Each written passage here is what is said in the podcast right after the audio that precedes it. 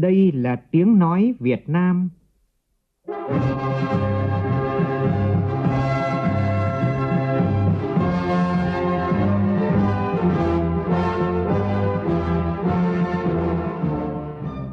là tiếng nói Việt Nam, phát thanh từ Hà Nội, thủ đô nước Cộng hòa xã hội chủ nghĩa Việt Nam.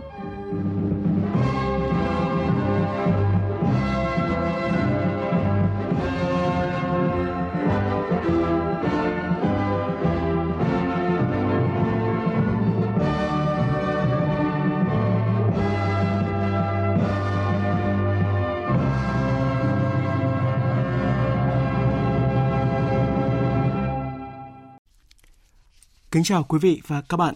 Mời quý vị và các bạn nghe chương trình Thời sự chiều của Đài Tiếng Nói Việt Nam với những nội dung đáng chú ý sau.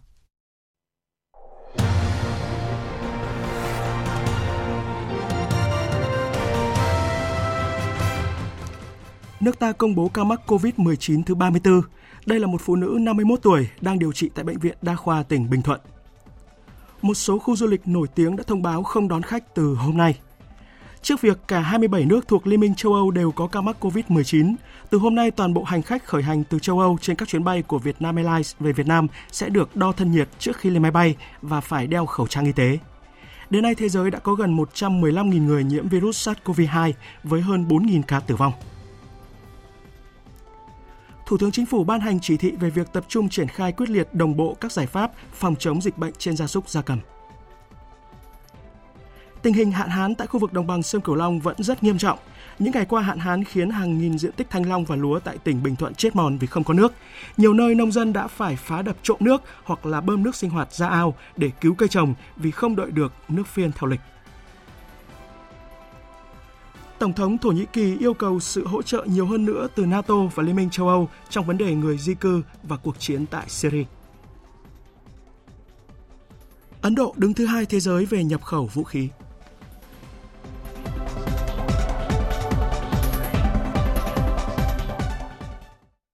Bây giờ là nội dung chi tiết.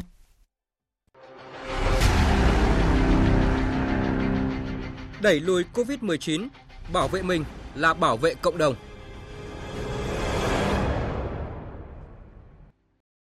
Thưa quý vị, thưa các bạn, trong ngày hôm nay, nước ta đã ghi nhận thêm 3 ca mắc mới COVID-19, trong đó có 2 người Việt Nam và một người mang quốc tịch Anh, nâng tổng số ca mắc COVID-19 của nước ta lên 34 ca, trong đó đã điều trị khỏi 16 ca. Phóng viên Thúy Ngà thông tin. Đáng chú ý, trong 2 ca bệnh nhân người Việt Nam, có bệnh nhân thứ 32 đã tiếp xúc với bệnh nhân số 17 tại Anh vào cuối tháng 2 và trở về Việt Nam vào ngày hôm qua. Bệnh nhân này đã ngay lập tức được cách ly tại bệnh viện Giã chiến Củ Chi, thành phố Hồ Chí Minh. Với bệnh nhân số 34, ngày 29 tháng 2 bệnh nhân bay từ Mỹ về Việt Nam, quá cảnh ở sân bay Qatar và nhập cảnh vào Việt Nam vào ngày 2 tháng 3. Ngày hôm qua, bệnh nhân nhập viện tại bệnh viện Đa khoa tỉnh Bình Thuận và được xác định dương tính với COVID-19. Bệnh nhân số 33 mang quốc tịch Anh là hành khách đi trên chuyến bay VN0054 cùng bệnh nhân số 17 và 21 của Việt Nam. Như vậy trong ngày hôm nay chúng ta ghi nhận hai ca mắc người Việt là bệnh nhân nữ tại thành phố Hồ Chí Minh và Bình Thuận. Một bệnh nhân nam người Anh đang điều trị tại Quảng Nam. Hiện các bệnh nhân này đều đang được cách ly điều trị và theo dõi chặt chẽ tình trạng sức khỏe. Liên quan đến công tác phòng chống COVID-19 tại Hà Nội vào chiều nay, Hội đồng Nhân dân, Sở Y tế và Bộ Tư lệnh Thủ đô đã kiểm tra trung tâm sát hạch lái xe nằm trên xã Thạch Hòa, huyện Thạch Thất, Hà Nội. Nơi đây dự kiến sẽ là bệnh viện giã chiến số 2 của Hà Nội nhằm đáp ứng nhu cầu khám chữa bệnh khi dịch bệnh COVID-19 xảy ra trên diện rộng. Bệnh viện giã chiến số 2 là cơ sở chuyên khoa truyền nhiễm được tổ chức xây dựng và triển khai trên cơ sở khi tình hình dịch COVID-19 gây ra ở cấp độ 4 là cấp độ khi có trên 1.000 ca bệnh. Bệnh viện giã chiến này có quy mô 600 giường bệnh với 20 khoa phòng chức năng sẽ thu dung cấp cứu điều trị cách ly cho toàn bộ bệnh nhân bị nhiễm COVID-19 trong khu vực theo chỉ đạo. Bệnh viện được thi công trong thời gian 10 ngày trên cơ sở các hạng mục đã có, nhưng phải đảm bảo nguyên tắc kiểm soát nhiễm khuẩn, trang bị các thiết bị chủ yếu như máy thở, máy x quang di động, máy xét nghiệm sinh hóa, huyết học, xe điện chuyên chở bệnh nhân nội viện, xe cứu thương. Theo thống kê, khả năng thu dung tối đa của tất cả các bệnh viện trên địa bàn Hà Nội khi có dịch xảy ra là 5.000 giường bệnh. Hà Nội đã lên phương án xây dựng hai bệnh viện giã chiến cấp 2. Bệnh viện số 1 nằm trên địa bàn xã Xuân Sơn, Sơn Tây, Hà Nội với quy mô 600 giường bệnh. để tăng cường trách nhiệm lãnh đạo của cấp ủy chính quyền, nhất là người đứng đầu đối với công tác phòng chống dịch COVID-19, Thường trực Thành ủy Hà Nội đã quyết định thành lập 5 đoàn kiểm tra. Đó là thông tin được đưa ra tại buổi làm việc của Ủy viên Bộ Chính trị, Bí thư Thành ủy Hà Nội Vương Đình Huệ với Ban Thường vụ Quận ủy Ba Đình diễn ra vào sáng nay. Tin của phóng viên Nguyên Nhung. Tại buổi làm việc, ông Tạ Nam Chiến, Chủ tịch Ủy ban Nhân dân quận Ba Đình cho biết, từ ngày 5 tháng 3 đến nay, trên địa bàn quận đã ghi nhận 4 ca nhiễm COVID-19, đều ở khu vực phường Trúc Bạch. Đó là các ca bệnh thứ 17 đến ca bệnh thứ 21.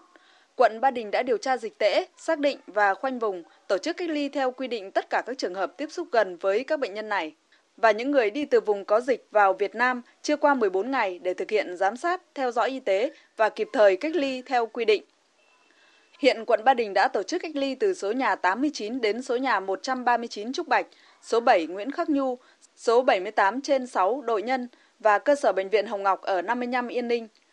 Tại cuộc họp, Chủ tịch Ủy ban nhân dân thành phố Hà Nội Nguyễn Đức Trung cho biết, đề nghị các chị cũng cần lưu ý liên quan đến trong quá trình giám sát.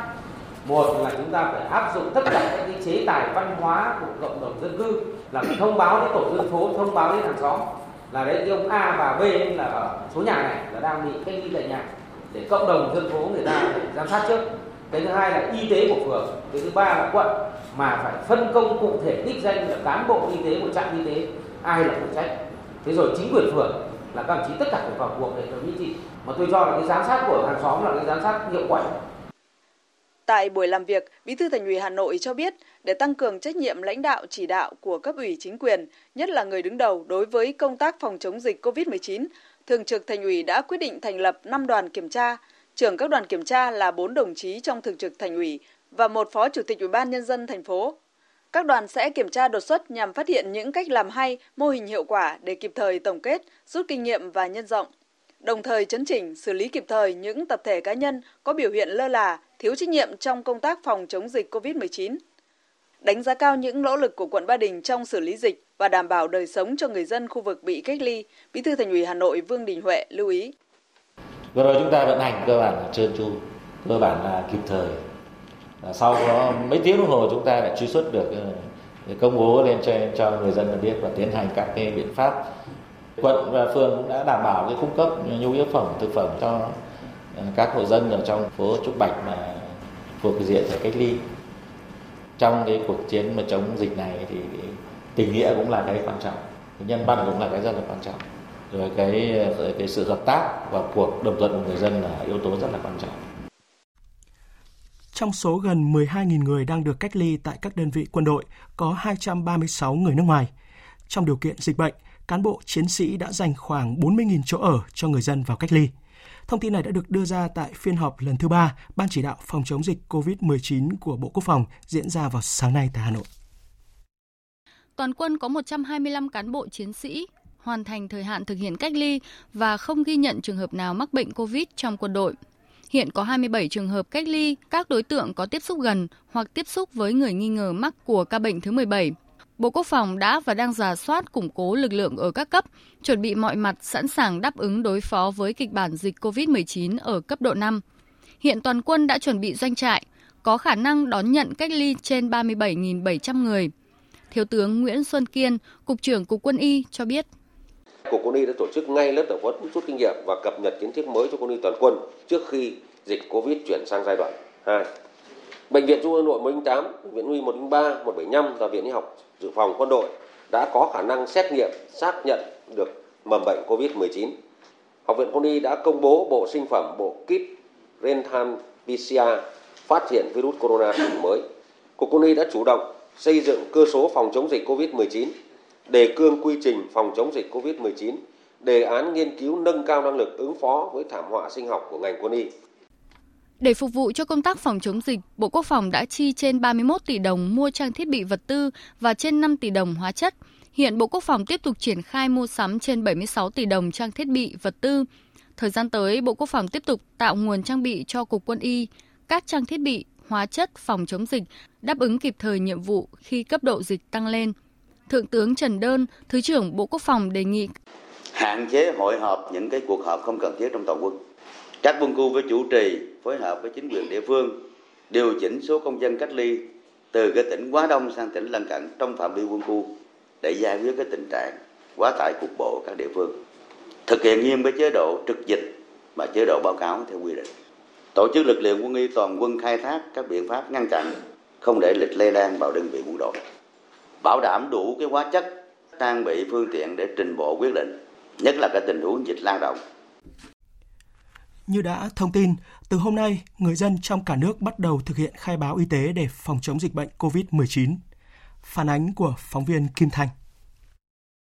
Mẹ vào tờ khai y tế.vn tên mẹ Như nhiều người dân trong cả nước, sáng nay chị Nguyễn Thị Huyền ở quận Thanh Xuân Hà Nội cùng con gái thực hiện việc truy cập vào trang tờ khai y tế.vn để thực hiện khai báo y tế online.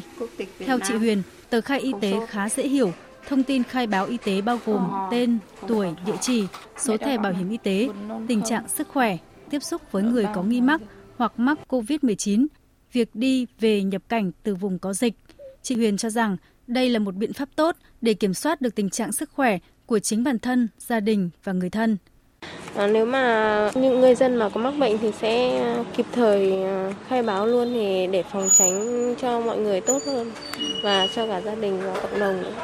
Nếu mà không, khai báo không trung thực thì nếu mà mình mà nhớ mà mắc thì sẽ lây lan cho mọi người và cho cả cộng đồng à, sự kiểm soát dịch nó lại khó hơn. Nói chung là mỗi người cần có một cái ý thức ấy để à, bảo vệ chính bản thân mình và bảo vệ cho mọi người nữa.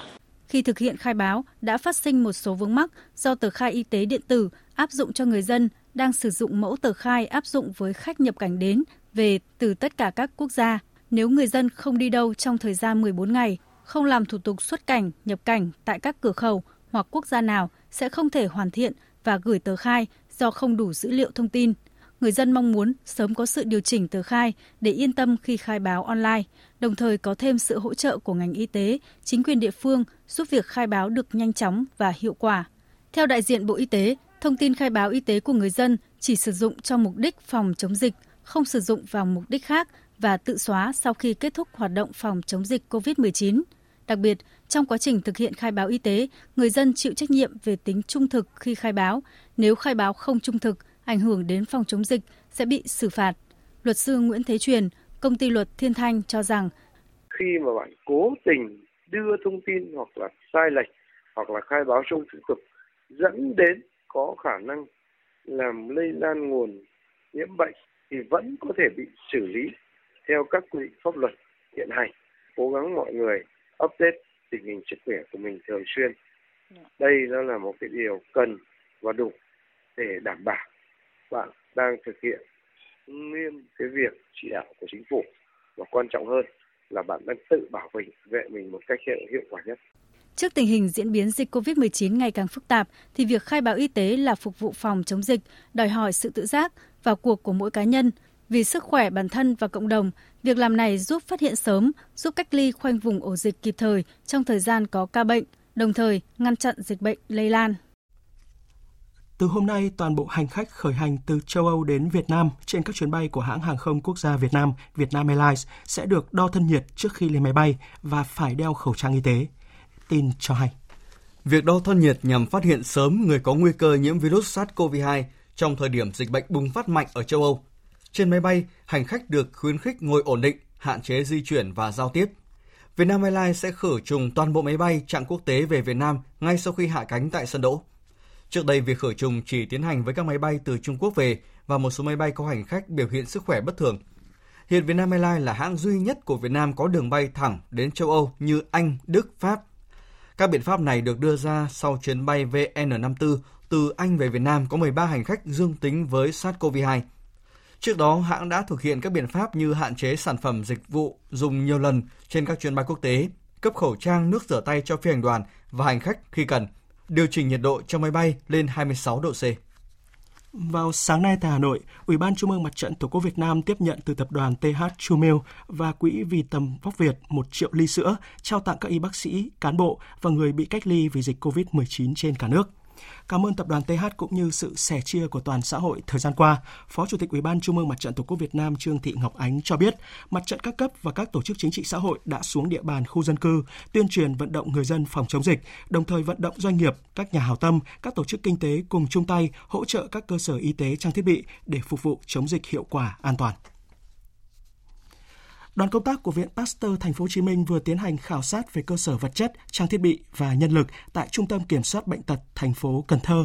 Đoàn đánh giá thành phố đủ năng lực thực hiện xét nghiệm COVID-19 và ngay trong sáng nay, trung tâm cũng đã hoàn thiện việc lắp đặt hệ thống máy móc thiết bị và nhân lực để sẵn sàng thực hiện xét nghiệm COVID-19.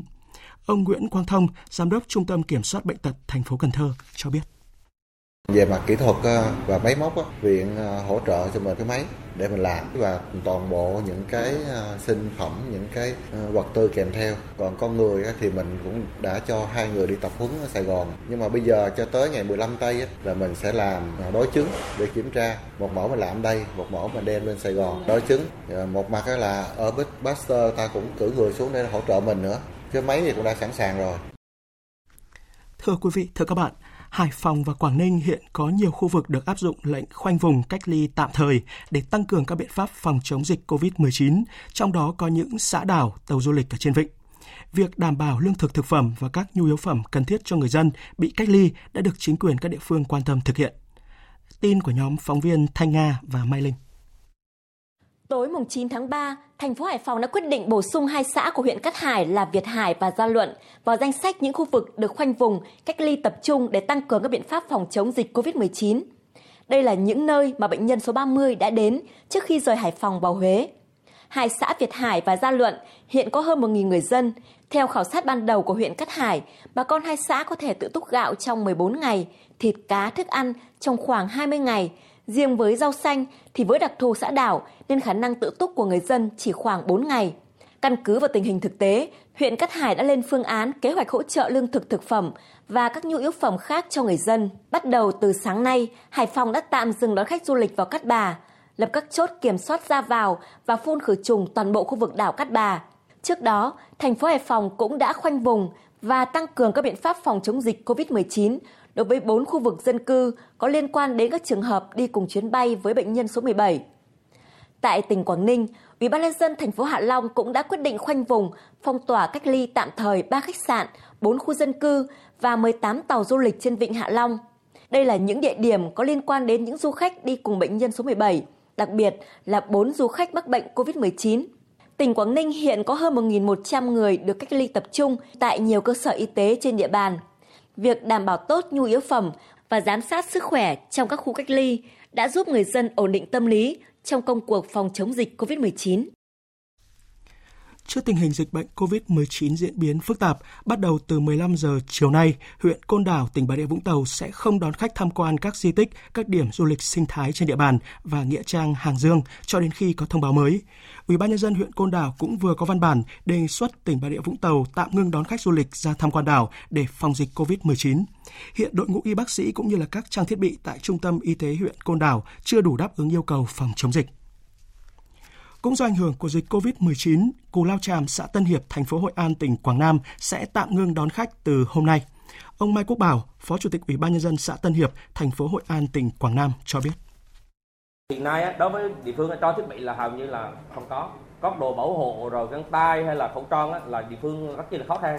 Tại vì ở trong này khi mà có chuyện chi là thành phố xuống lẫn dĩ. Còn riêng địa phương là phải tự chủ động. Từ con người đến có trang thiết bị rồi có cơ sở vật chất y tế cho nên là các đồng chí cũng phải quan tâm đến vấn đề này. Khi mà có thì xảy ra thì tự anh em chúng tôi cũng đã xử lý. Đồ bảo hộ mà anh em khi làm việc là không có. Hiện nay là không có một bộ đồ mới nên là đề nghị thành phố là phải cấp riêng cho Tân Hiệp là hơi đến ba bộ còn tại tỉnh Lào Cai, từ 12 giờ trưa nay, chính quyền thị xã Sapa đã cho phong tỏa hai resort và khách sạn nổi tiếng trên địa bàn. Đây là nơi hai vợ chồng người Anh dương tính với virus SARS-CoV-2 đã chuyển về Hà Nội điều trị và bốn du khách Anh trên chuyến bay VN54 từng lưu trú. Ba khu vực khác tại Sapa cũng bị phong tỏa vì liên quan tới các du khách này. Còn tại Hà Nội, khu di tích Văn Miếu đã ngừng đón khách, còn di tích Hỏa Lò thực hiện phun khử khuẩn và đóng cửa phòng chống dịch COVID-19. Thưa quý vị, thưa các bạn, sau khi phát hiện trường hợp thứ 17 mắc COVID-19 là nữ bệnh nhân ở phố Trúc Bạch, Hà Nội, thì không chỉ chính quyền thủ đô mà nhiều địa phương khác đã phải vất vả vào cuộc để chống dịch lây lan ra cộng đồng. Công sức của các lực lượng và tổn thất kinh tế chưa thể đong đếm nhưng chắc chắn là không nhỏ. Và câu hỏi khiến dư luận đặt ra đó là vì sao bệnh nhân thứ 17 lại lọt lưới kiểm soát dịch bệnh COVID-19 tại cửa khẩu quốc tế Nội Bài?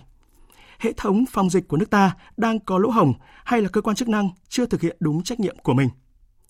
Phóng viên Văn Hải đi tìm câu trả lời cho những câu hỏi này. Theo dõi thông tin về trường hợp thứ 17 mắc bệnh COVID-19 ở nước ta, tiến sĩ bác sĩ Trần Tuấn, Trung tâm Nghiên cứu và Đào tạo Phát triển Cộng đồng lấy làm lạ khi cô gái này từng đến vùng dịch Italia nhưng lại lọt lưới kiểm dịch y tế tại sân bay nội bài. Tiến sĩ bác sĩ Trần Tuấn nêu rõ, thời điểm đó tại Việt Nam đã thực hiện khai báo y tế bắt buộc đối với hành khách đi qua hoặc đến trở về từ Italia. Dù cô gái này có khai báo gian dối thì lịch sử hành trình nhập cảnh vẫn thể hiện tại hộ chiếu, tức là cơ quan chức năng vẫn có thể kiểm tra thông tin để đối chiếu với những gì mà nữ hành khách đã khai báo. Tuy nhiên, sau khi sự việc xảy ra, Trung tâm Kiểm soát Dịch bệnh thành phố Hà Nội lại cho biết đơn vị này chỉ căn cứ vào thông tin khai báo của hành khách chứ không có quyền kiểm tra hộ chiếu. Người dân khai báo y tế không trung thực thì rất khó kiểm soát, ai không khai báo đúng sẽ bị xử lý theo quy định của luật phòng chống bệnh truyền nhiễm. Ông Nguyễn Hải Nam, trưởng khoa kiểm dịch y tế quốc tế, Trung tâm Kiểm soát bệnh tật thành phố Hà Nội khẳng định cơ quan phòng dịch họ không khai báo thì lấy trách nhiệm khai báo là của cá nhân họ chịu trách nhiệm khai báo với cả cơ quan y tế cơ quan ở cửa khẩu đấy anh không có nghiệp vụ để kiểm tra hộ chiếu của người ta. Anh chỉ kiểm tra tờ khai y tế thôi. Còn kiểm tra hộ chiếu bên công an cửa khẩu. Đến nay cơ quan an ninh cửa khẩu quốc tế nội bài chưa có ý kiến gì về vụ việc này.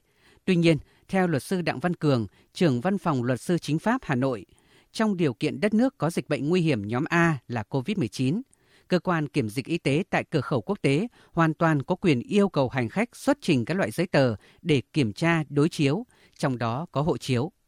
Việc này đã được quy định tại Nghị định số 89-2018, quy định chi tiết thi hành một số điều của luật phòng chống bệnh truyền nhiễm về kiểm dịch y tế biên giới.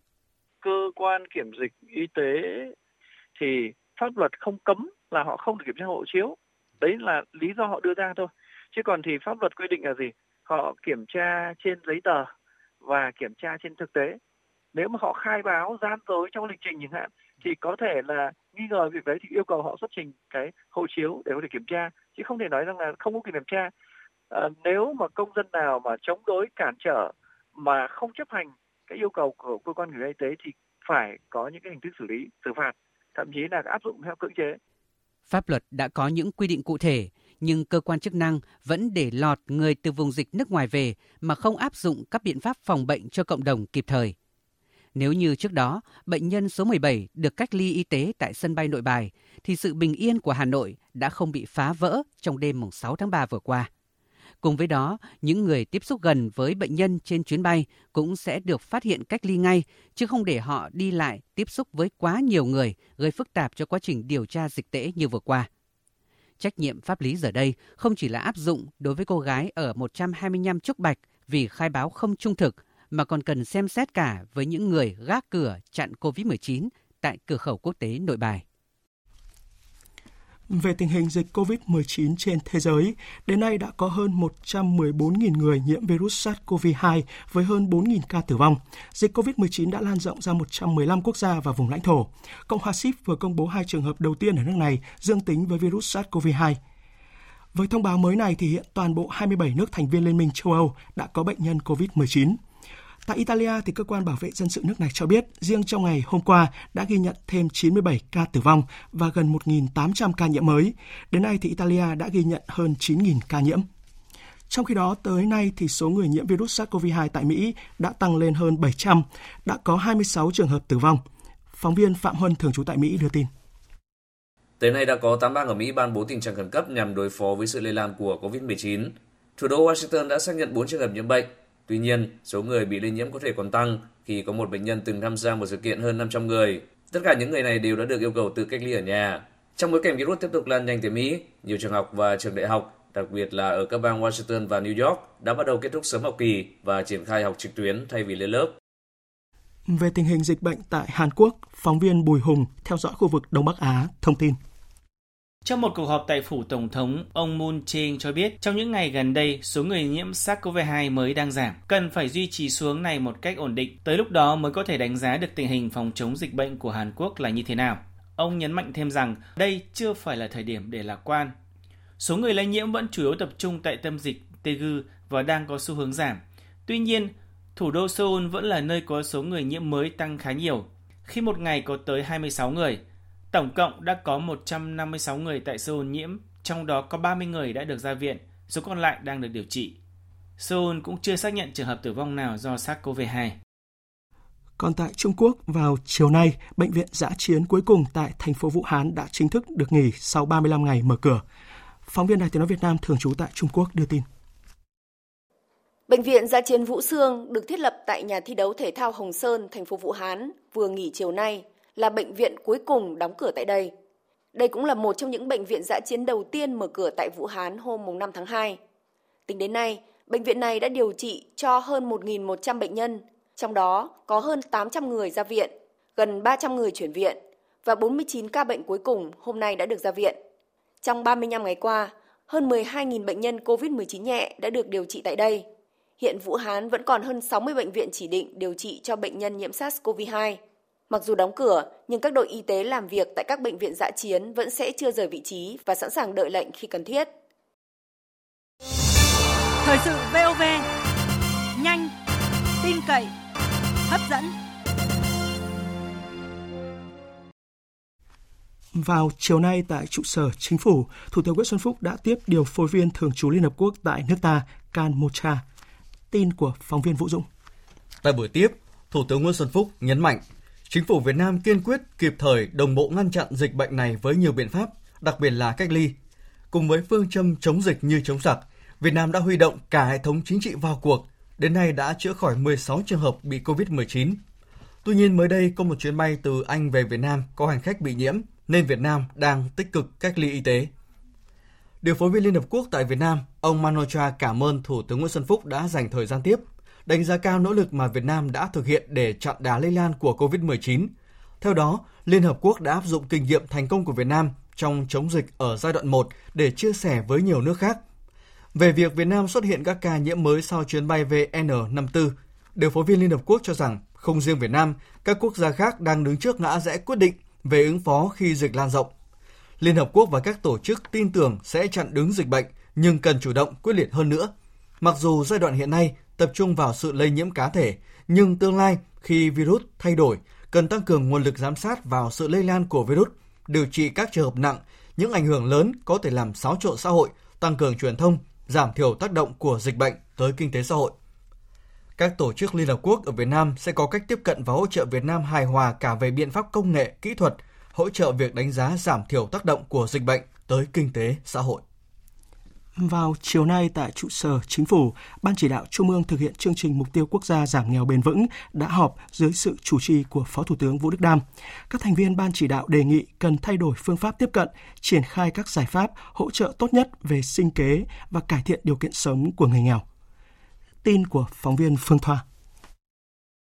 Đến cuối năm 2019, dự kiến tỷ lệ nghèo cả nước bình quân giảm còn dưới 4%. Bình quân tỷ lệ hộ nghèo ở các xã đặc biệt khó khăn giảm từ 3 đến 4% so với cuối năm 2018.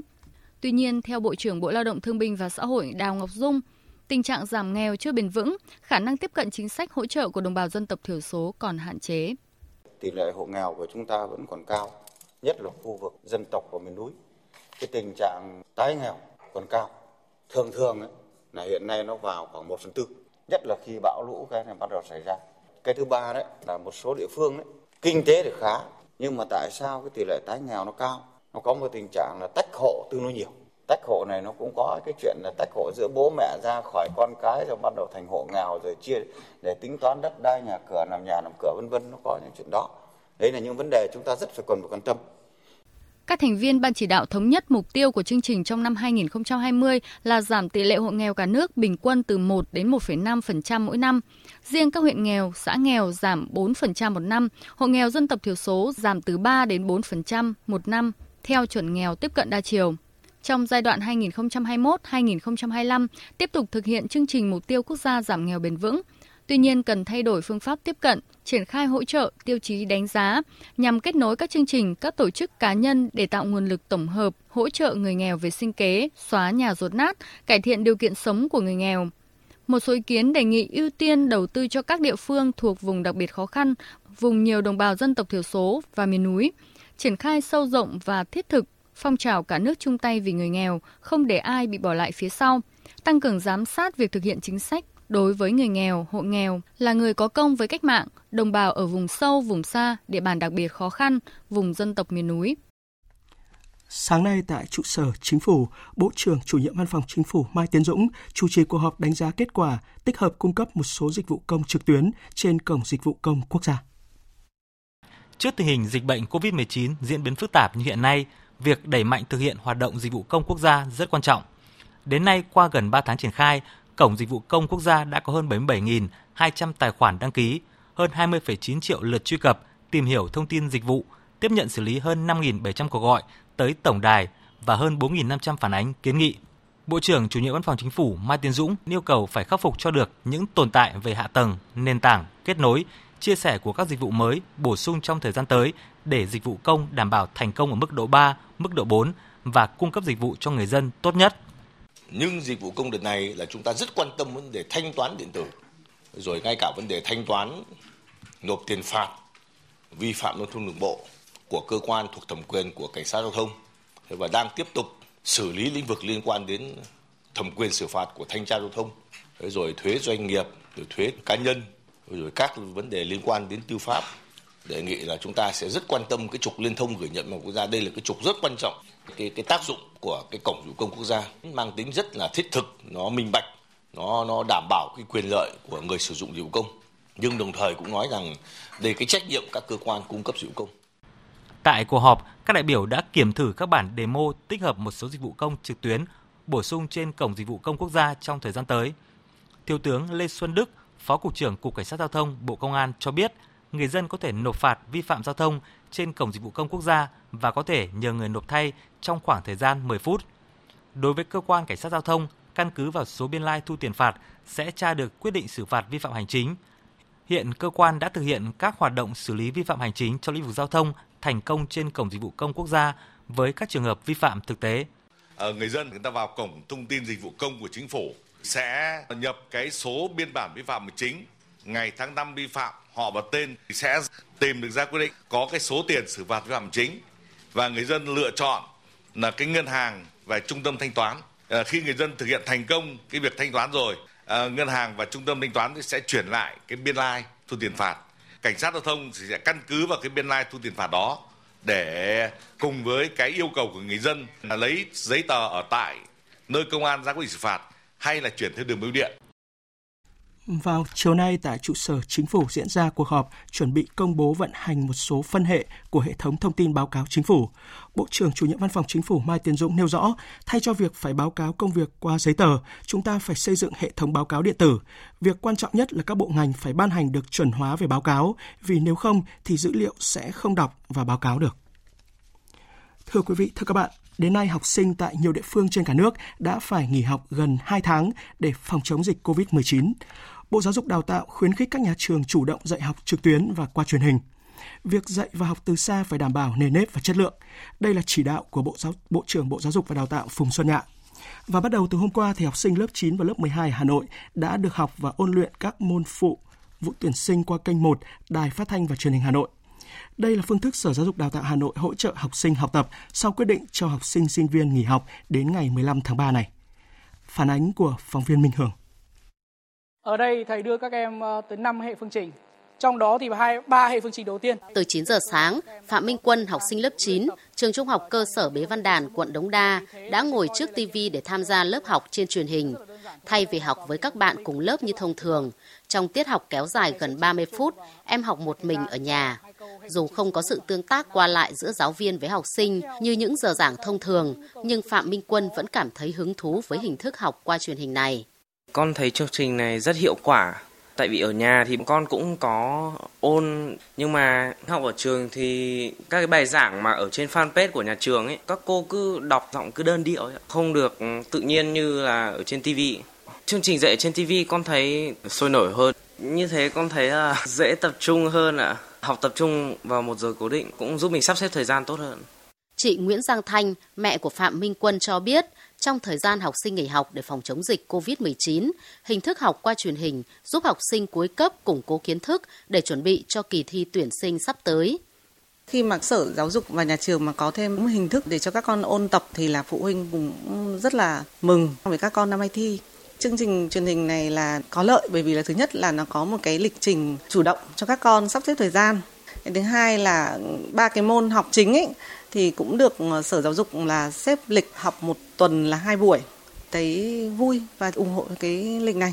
Để giúp học sinh đảm bảo kiến thức cho kỳ thi vào lớp 10 và thi Trung học phổ thông quốc gia, chương trình học trên truyền hình của thành phố Hà Nội được xây dựng cho học sinh khối 9 với 3 môn gồm toán, ngữ văn và tiếng Anh, học sinh lớp 12 với 9 môn gồm ngữ văn, toán, vật lý, hóa học, sinh học, lịch sử, địa lý, giáo dục công dân và tiếng Anh.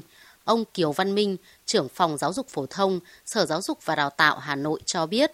Các cái bài giảng mà chúng tôi thực hiện dạy học trên truyền hình thì xuất phát từ một cái yêu cầu quy định của Bộ Giáo dục Đào tạo là tiếp nối cái chương trình mà lúc trước các em đã học. À, cùng với cái việc đó thì chúng tôi chỉ đạo cho đội ngũ cán bộ giáo viên này à, xây dựng cái bài giảng trên chuẩn kiến thức kỹ năng theo quy định của chương trình Bộ Giáo dục Đào tạo. Thực tế việc dạy và học trên truyền hình cũng còn nhiều điểm hạn chế so với phương thức học truyền thống, như giáo viên và học sinh không có cơ hội tương tác, giáo viên không thể kiểm tra được mức độ tiếp thu của học sinh đối với bài giảng để điều chỉnh nội dung hay cách thức truyền đạt, kiến thức các bài giảng chưa thực sự phù hợp với phần lớn học sinh thành phố. Hiệu quả của việc dạy và học phụ thuộc vào tinh thần tự giác của chính học sinh. Hiện nay, chương trình học của học sinh Hà Nội cũng như các địa phương khác đã phải lùi lại gần 2 tháng do dịch COVID-19. Chương trình dạy học trên truyền hình dù còn nhiều điểm hạn chế, nhưng cũng góp phần giúp các học sinh cuối cấp có thêm kênh tự học, tự ôn tập, đảm bảo kiến thức để bước vào các kỳ thi quan trọng sắp tới.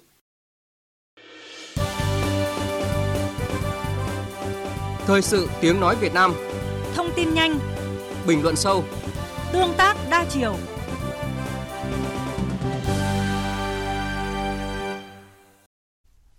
Thủ tướng Chính phủ vừa ký chỉ thị về việc tập trung triển khai quyết liệt đồng bộ các giải pháp phòng chống dịch bệnh trên gia súc gia cầm. Tin chi tiết như sau. Để khẩn trương kiểm soát tốt các loại dịch bệnh, đặc biệt là bệnh cúm gia cầm, lở mồm long móng, dịch tả lợn châu Phi, kiên quyết không để dịch bệnh bùng phát gây thiệt hại lớn về kinh tế, ảnh hưởng sức khỏe cộng đồng. Đặc biệt không để xảy ra tình trạng dịch chồng dịch trong bối cảnh bệnh COVID-19 trên người đang diễn ra hết sức phức tạp – Thủ tướng Chính phủ yêu cầu Bộ trưởng, Thủ trưởng cơ quan ngang bộ, cơ quan thuộc Chính phủ và Chủ tịch Ủy ban nhân dân các tỉnh, thành phố trực thuộc Trung ương tập trung chỉ đạo triển khai quyết liệt đồng bộ các biện pháp phòng chống dịch bệnh động vật theo quy định của Luật thú y, theo đúng tinh thần chỉ đạo của Ban Bí thư, Quốc hội, Chính phủ và Thủ tướng Chính phủ. Chủ tịch Ủy ban nhân dân các tỉnh, thành phố trực thuộc Trung ương chỉ đạo các địa phương đang có dịch bệnh động vật, bệnh cúm gia cầm, lở mồm long móng, dịch tả lợn châu Phi, tập trung các nguồn lực và áp dụng đồng bộ các giải pháp để kiểm soát, xử lý dứt điểm các ổ dịch, không để lây lan, dây dưa kéo dài. Trường hợp các ổ dịch có nguy cơ phát sinh lây lan diện rộng, cần công bố dịch và tổ chức chống dịch bệnh theo quy định. Khẩn trương tổ chức tiêm vaccine bao vây ổ dịch và phòng bệnh cho toàn bộ đàn gia cầm có nguy cơ, thành lập các đoàn công tác đến các địa phương có dịch để chỉ đạo tổ chức chống dịch. Các địa phương chưa có dịch, địa phương có nguy cơ cao, hướng dẫn người chăn nuôi chủ động thực hiện đồng bộ các biện pháp phòng dịch là chính chủ động vệ sinh, sát trùng phòng dịch, ra soát kịp thời tiêm vaccine cho đàn vật nuôi phòng các bệnh truyền nhiễm nguy hiểm như cúm gia cầm, lở mồm long móng, lợn tai xanh, bệnh dại, nhất là tại các khu vực có ổ dịch cũ, các địa bàn có nguy cơ cao. Kịp thời bố trí kinh phí và các nguồn lực cần thiết cho công tác phòng chống dịch bệnh, trong đó có kinh phí triển khai các chương trình, kế hoạch do Thủ tướng Chính phủ phê duyệt và chỉ đạo thực hiện. Thủ tướng yêu cầu Bộ Nông nghiệp và Phát triển Nông thôn hướng dẫn bảo đảm tổ chức nuôi tái đàn lợn thành công, không để dịch bệnh tái phát, bảo đảm các nguồn vaccine để cung ứng đủ và kịp thời cho công tác tiêm phòng, kịp thời có vaccine phù hợp, hiệu quả nhất cho công tác phòng bệnh. Bộ Công Thương tăng cường quản lý thị trường, chủ động phát hiện xử lý nghiêm các trường hợp vận chuyển, tiêu thụ động vật, sản phẩm động vật không được kiểm dịch thú y, không rõ nguồn gốc trên thị trường. Đặc biệt tại các chợ đầu mối, các điểm thu gom động vật, sản phẩm động vật, Bộ Y tế tăng cường chỉ đạo giám sát, phát hiện sớm những trường hợp nghi nhiễm cúm A H5N1, cúm A H5N6 và các loại cúm gia cầm khác, hướng dẫn các địa phương chủ động giám sát tại cộng đồng, phát hiện sớm trường hợp người mắc bệnh, cách ly, khoanh vùng, xử lý triệt để, không để dịch lây lan diện rộng, khuyến cáo người dân về các biện pháp phòng chống dịch cúm gia cầm lây từ gia cầm sang người. Bộ Công an điều tra ngăn chặn, bắt giữ, xử lý nghiêm các trường hợp vận chuyển, tiêu thụ động vật, sản phẩm động vật không được kiểm dịch thú y, không rõ nguồn gốc, động vật, sản phẩm động vật bán chạy, nghi bán chạy từ ổ dịch theo quy định của pháp luật. Bộ Tư lệnh Bộ đội Biên phòng phối hợp với chính quyền địa phương bắt giữ và xử lý nghiêm các vụ nhập khẩu trái phép gia cầm và sản phẩm gia cầm. Tổ chức tuyên truyền cho nhân dân khu vực biên giới về sự nguy hiểm của bệnh cúm gia cầm và tác hại khi buôn bán, vận chuyển gia cầm không được kiểm dịch, không rõ nguồn gốc. Bộ Thông tin và Truyền thông đẩy mạnh hoạt động tuyên truyền sâu rộng về tình hình dịch, các yếu tố nguy cơ, các biện pháp phòng chống dịch cúm gia cầm để người dân không hoang mang, chủ động áp dụng các biện pháp phòng bệnh theo hướng dẫn của ngành y tế. Bộ Tài chính kịp thời bố trí kinh phí phục vụ công tác phòng chống dịch bệnh động vật theo đề nghị của Bộ Nông nghiệp và Phát triển Nông thôn. Các bộ ngành có liên quan theo chức năng, nhiệm vụ được giao, chủ động phối hợp để triển khai thực hiện các biện pháp quyết liệt, có hiệu quả các biện pháp phòng chống dịch bệnh động vật. Ủy ban Trung ương Mặt trận Tổ quốc Việt Nam chỉ đạo Mặt trận Tổ quốc các địa phương chủ động tham gia cùng chính quyền các cấp, các bộ ngành liên quan trong công tác phòng chống dịch bệnh động vật. Trước việc giá lợn hơi ở miền Bắc tăng cao, nhiều thương lái ở miền Bắc đã vào tỉnh Đồng Nai thu phủ chăn nuôi để thu mua lợn. Tin của phóng viên Lệ Hằng. Theo Hiệp hội chăn nuôi tỉnh Đồng Nai, mấy ngày nay, một số thương lái thu gom heo chuyển ra miền Bắc và đưa sang Campuchia nên giá heo hơi đang tăng. Tại Đồng Nai hiện nay giá heo hơi đã tăng từ 75.000 đồng lên 80.000 đồng một ký, nhưng thương lái cũng không mua được nhiều vì sao đợt dịch tả heo châu Phi vừa rồi đàn heo đã giảm mạnh. Với mức giá heo hơi cao như hiện nay, nhiều người chăn nuôi ở Đồng Nai đang tập trung tái đàn ở những nơi đảm bảo an toàn dịch bệnh. Tuy nhiên, nguồn heo con giống vẫn đang khan hiếm và giá cao gấp đôi trước khi dịch bệnh nên người chăn nuôi cũng gặp khó khăn. Ông Nguyễn Kim Đón, Phó Chủ tịch Hiệp hội chăn nuôi tỉnh Đồng Nai cho biết. Cái giá heo giống rất là mát. Anh nào còn mạnh vốn thì mà đi mua giống để mà tái đàn. Còn đa số là lấy từ cái nguồn heo mà nó tồn tại ở trong các cái đợt dịch để mà nhân giống lên tái đàn. Về mặt dịch tễ nó rất là đúng. Cái con nó đã có kháng thể rồi thì nó có thể tồn tại được ở trong cái môi trường mà chúng ta đang kiểm soát rất tốt cái dịch tả châu Phi nhưng về mặt di chuyển thì nó lại không có đúng Tình hình hạn hán tại khu vực đồng bằng sông Cửu Long vẫn rất nghiêm trọng. Những ngày qua, hạn hán đã khiến hàng nghìn diện tích thanh long và lúa tại tỉnh Bình Thuận chết mòn vì không có nước. Nhiều nơi nông dân đã phá đập trộm nước hoặc là bơm nước sinh hoạt ra ao để cứu cây trồng. Phản ánh của cộng tác viên Văn Thuận. Mấy ngày qua, anh Nguyễn Văn Hồng, xã Hàm Mỹ, huyện Hàm Thuận Nam, tỉnh Bình Thuận mong nước về từng ngày để tưới mát cho vườn thanh long 400 trụ đang cho trái. Anh Hồng cũng như hàng trăm hộ canh tác dọc kênh Gò Sài thường trông chờ nước phiên từ đập Đồng Đế, xã Hàm Kiện, huyện Hàm Thuận Nam chảy về để tưới tiêu. Tuy nhiên, phiên nước đợt này anh chờ quá lâu nhưng nước vẫn chưa thấy. Sốt ruột, anh phải chạy nước sinh hoạt vào ao rồi dùng nó để tưới thanh long. Mình tính cho giá nước máy nó à, nhiều mức khác nhau bơm ra ao với khối lượng nhiều rất tổ kém. Nhưng giờ thanh long à, chuẩn bị chín nước không có buộc phải chấp nhận. Trước mắt tôi chỉ bơm khoảng à, bốn chục khối để giải quyết tạm thời trước khi chờ nước về. Trước thực trạng thiếu nước, nhiều hộ dân không có sẵn ao bơm nước đã liều mình đi trộm nước ở công trình đập đồng đế để cứu thanh long, do không thể đợi tới nước phiên. Hơn tuần qua, cứ vào tầm 1-2 giờ khuya, một nhóm gần 10 người với cuốc sảnh chở nhau trên xe máy chạy ngược kênh Gò Sài để kéo về đập Đồng Đế phá cửa đập.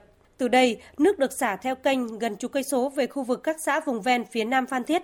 Ông Hồ Văn Phúc, người dân sống dọc kênh Gò Sài, kể. Ở đây á, cứ tối khuya lại là có nhóm người họ đi ăn nước từ đập về.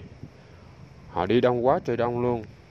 Một nhóm á, có cả gần cả chục người. Nước xả về chỉ chảy nhỏ, vừa đủ cho một hoặc hai máy bơm nhỏ để tưới thôi nên nhóm này họ không cho người dân được tưới đâu. Cũng cách đây chưa lâu, khi chi nhánh thủy lợi Bắc Bình xả đập qua kênh D8 đợt cuối cùng về tiếp nước cho 100 hecta lúa sắp thu hoạch của nông dân xã Lương Sơn, thì nhiều nông dân ở các xã lân cận cũng lén kéo đến để tìm nguồn nước cứu lúa non. Một số nhóm nông dân lợi dụng lúc vắng người đã phá cửa đập, mở nước về cánh đồng lúa. Khi phát hiện đám đông tự ý phá cửa đập để lấy nước, cán bộ nhân viên của trạm thủy lợi sông Lũy ngăn cản thì bị rượt đuổi hành hung. Sau đó, lãnh đạo chi nhánh thủy lợi Bắc Bình và chính quyền địa phương, lực lượng công an mất nhiều thời giờ thuyết phục, vận động thì đám đông mới giải tán ra về. Do lượng mưa thấp nên vụ đông xuân năm nay, ngành nông nghiệp Bình Thuận đã khuyến cáo chỉ những vùng có đủ nước tưới mới xuống giống sản xuất. Trong đó, tổng diện tích gieo trồng được tính toán cấp đủ nước từ các hồ chứa là hơn 34.000 hecta. Những diện tích sản xuất ngoài kế hoạch sẽ không đủ nước tưới. Ông Nguyễn Hữu Phước, Phó Giám đốc Sở Nông nghiệp và Phát triển Nông thôn Bình Thuận cho biết. Phải ưu tiên dành nước tính đúng tính đủ để mà đảm bảo nước hết cái mùa khô này. Trước tiên là phải tính đủ cho nước sinh hoạt. Thứ hai là ưu tiên cho gia súc, gia cầm. Thứ ba là ưu tiên cho các cây trồng dài ngày mà có cái ờ, hiệu quả tế cao. Ngành nông nghiệp Bình Thuận dự báo, sớm nhất phải đến cuối tháng 4 đầu tháng 5 tới thì địa phương mới xuất hiện những cơn mưa đầu mùa và trong 2 tháng tới, hạn hán sẽ vào giai đoạn khốc liệt. Hai ngày qua tại khu vực biển Sơn Dương, thị xã Kỳ Anh, tỉnh Hà Tĩnh xuất hiện các vệt nước biển màu đỏ. Theo cơ quan chức năng địa phương thì đây là hiện tượng tảo nở hoa hay còn gọi là mé nước thường xuất hiện hàng năm. Cộng tác viên Quốc Khánh thông tin. Nhiều người dân địa phương cho biết kinh nghiệm dân gian gọi đây là hiện tượng mé nước, còn các nhà khoa học thì cho đây là hiện tượng tảo nở hoa thường xuất hiện vào thời điểm giao mùa khi biển ấm lên. Ngư dân Nguyễn Văn Nhật, chú thôn Hải Thanh, xã Kỳ Lợi, thị xã Kỳ Anh cho biết cái, cái biển thì nắm mô có cái lân thế này đi nhưng mà thực tế mà nếu ô nhiễm của cái biển này thì cái việc đánh bắt thì vẫn bình thường. Ông Phan Lam Sơn, Phó Giám đốc Sở Tài nguyên Môi trường tỉnh Hà Tĩnh cho biết, trước đó vào tháng 4 năm 2017, tại khu vực cảng Sơn Dương cũng đã xuất hiện hiện tượng này. Lúc đó, giáo sư tiến sĩ Dương Đức Tiến, Giám đốc Trung tâm Công nghệ Sinh học Biolab, đã có mặt tại hiện trường và nhận định đó là hiện tượng thiên nhiên do tảo nở hoa. Tên khoa học của loại tảo này là Nautiluca scintillans, thường xuất hiện vào thời điểm giao mùa, khi nhiệt độ của tầng nước biển trên và dưới có sự chênh lệch khiến cho tảo phát triển mạnh, tạo hiện tượng nước màu đỏ, mức độ đậm nhạt tùy theo mật độ và giai đoạn phát triển của tảo. Ông Phan Lam Sơn cho rằng cái biển vùng áng thì thường xuất hiện vào những cái dịp này hai tháng ba tháng tư và khi thời tiết nắng ấm thì cái ờ, tàu này nó bùng phát nhiều lần mấy năm trước thì bộ tỉnh các nhà khoa học đã kiểm tra đánh giá có cái thông tin kết luận về cái việc đó rồi. Năm yeah. nay thì nói như như mọi năm thôi. Cái đặc điểm của cái loài tảo này là như thế.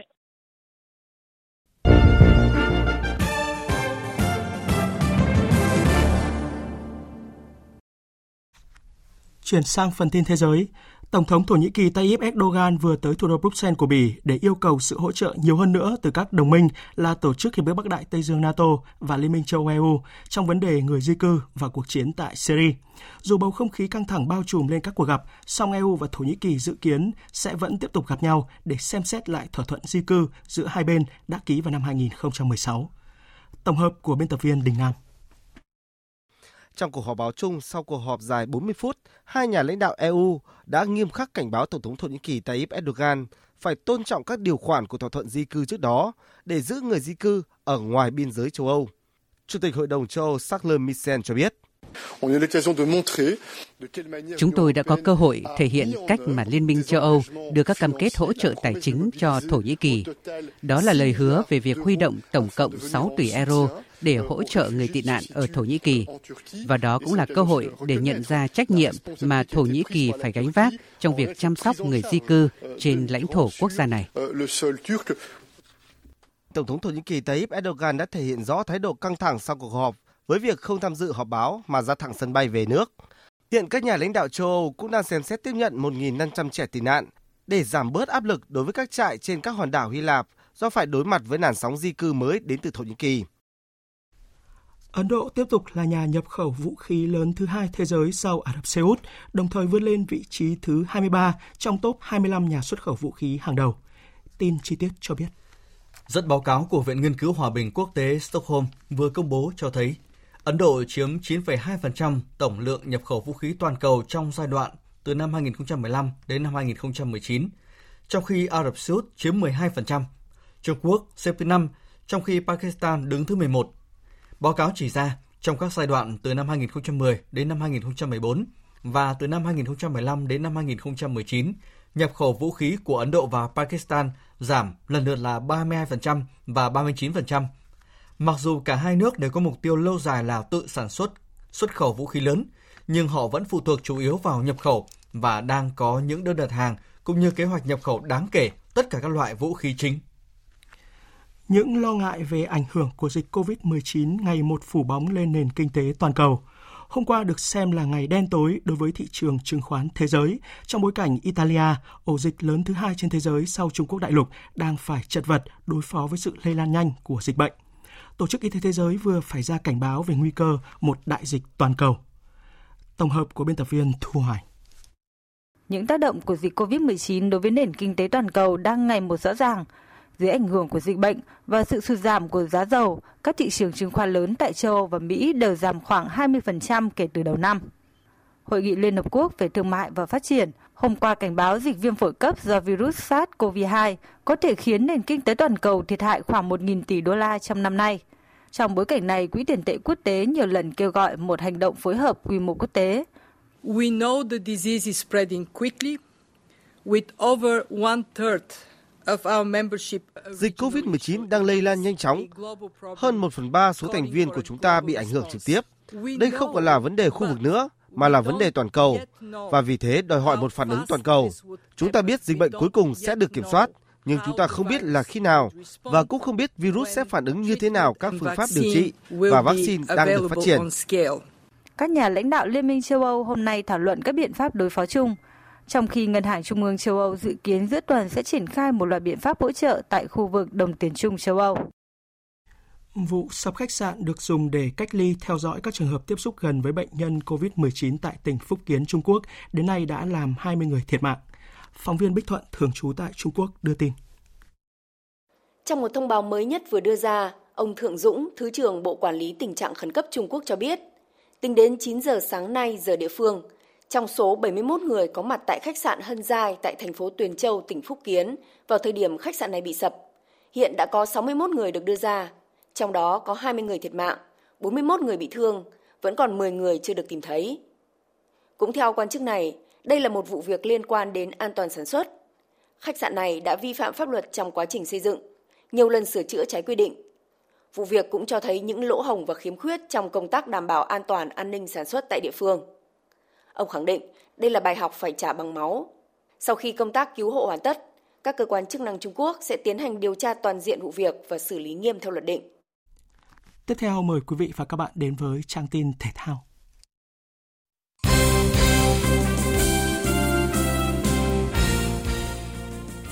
Thưa quý vị và các bạn, vào lúc 18 giờ 30 phút chiều mai ngày 11 tháng 3, đội tuyển nữ Việt Nam sẽ đá trận lượt về vòng play-off Olympic 2020 với Australia trên sân Cẩm Phả, Quảng Ninh.